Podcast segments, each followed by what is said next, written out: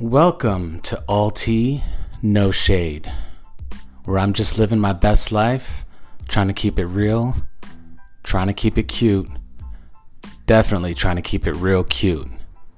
Now let's spill some tea.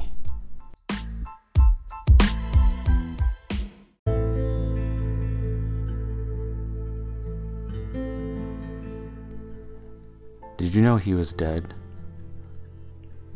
Did you know that he died right there in front of you? At the very least, his spirit did, as did the rest of ours. Did you really think you were his type? No offense. Was this a case of the LGBT version of Harvey Weinstein? Do you have your string of Me Too's? Maybe hashtag me also instead? To not take any light away from that of the other gender, but equally as valid? What was your end goal? What did you hope to get out of this? Is it because you know what he wanted and where he saw his future going?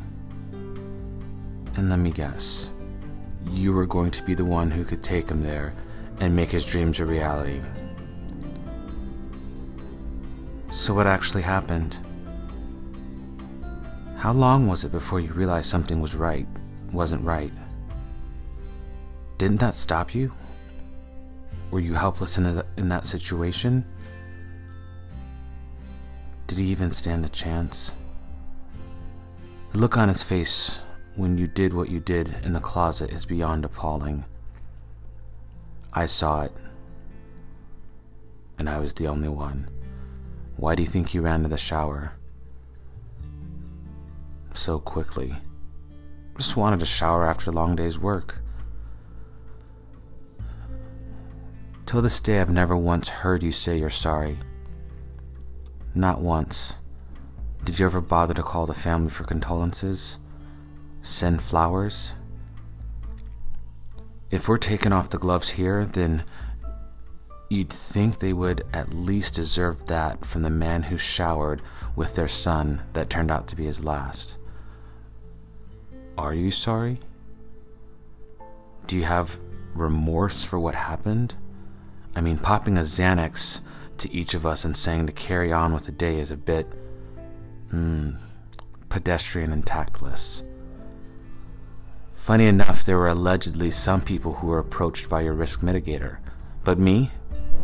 No. Who the f cares as far as you've concerned? I'm nobody. Nobody of importance, like, say, a sitting senator and Republican nominee named Ted Cruz. What'd you guys have for lunch that day? What did you talk about? How much of a joke Trump was as he wiped the floor with all the other candidates somehow? At one point, you even tried to make a pass at me that night. Or were you merely not wanting me to feel left out as the only ethnically diverse person there. Yeah, either way, wasn't gonna happen. And I think you all knew that. Not remotely, not on sight. Knowing now what I knew then, I wasn't even necessary. It wasn't even necessary to say no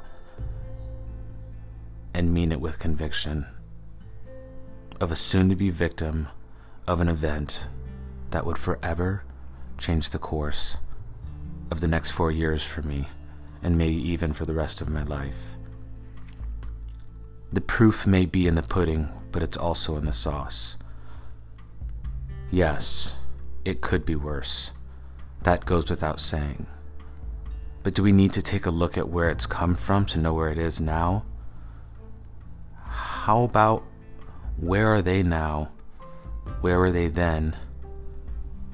No, one need only look at the tapes from Bartini that night to see what ha- what others were there, or the tapes from the doorman of his building to see who attended this soiree known as a Kiki. They were all someone in their own right. They were all somebody, and if you didn't know one, just have a convo and You knew their concept that defined the constructs of their life. What was your last convo with him? Was it post mortem? Did you make a guess as to why he wasn't standing or breathing as he sat lifeless on the floor? Never occurred to you to, that something was massively wrong? That night you dropped a wine glass in your kitchen, and I was the only one who came and gave you a hand in picking it up, so you didn't have to step on it. You were surrounded by glass. I don't remember if you said thank you or not, but it's neither here nor there. I wouldn't have expected any more from you. Your generosity seemed to come with strings and a price I wasn't willing to pay or couldn't afford. Fit the mold and you get what you want and win.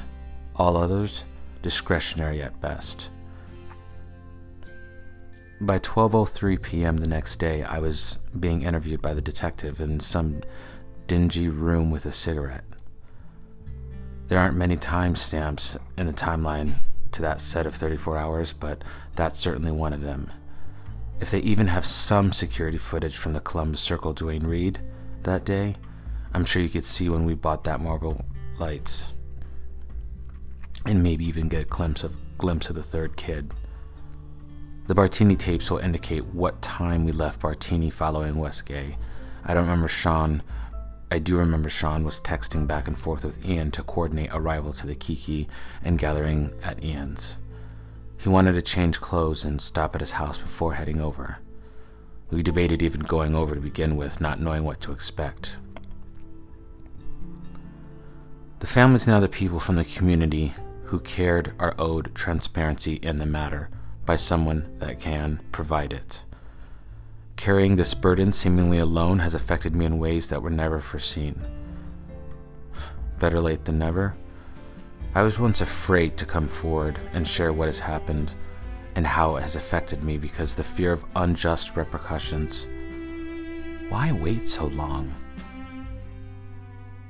I get asked.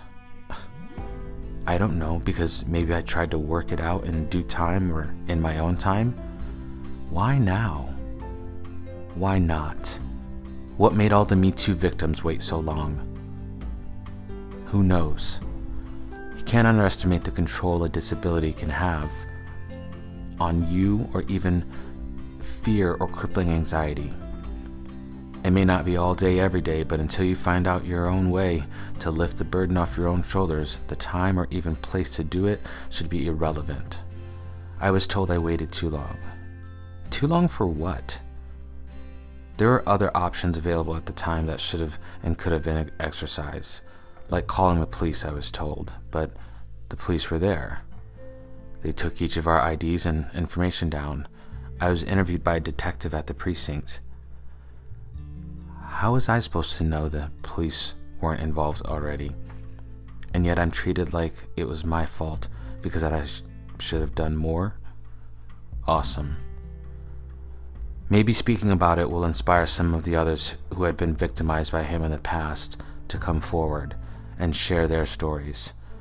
It may be the first time he has blood on his hands, but it is not the first time his predatory actions have affected someone else's life and may not be the last. If it seems not what he has, if he sees not what he has done, then let him feel it from the sheer recollection of someone who recalls the night less vaguely than he. The angles taken and the curves skirted are sublime. Dear tabloids, how did you all get the same details of the same story wrong? From the bathtub, to who found him, to who called EMS, to the activities leading up to the attempted rescue and revival. Fireball shots. We did those that night. That's how I know he wasn't dosing. Doesn't make sense, any at all. At Bartini, no less. We struck up the DJ booth and put a set on. It was our own spontaneous after Kiki, and we didn't even know. Nor did we know what to expect would become of this faithful night for all of us. And some may never know what actually happened that night. But I'll always remember.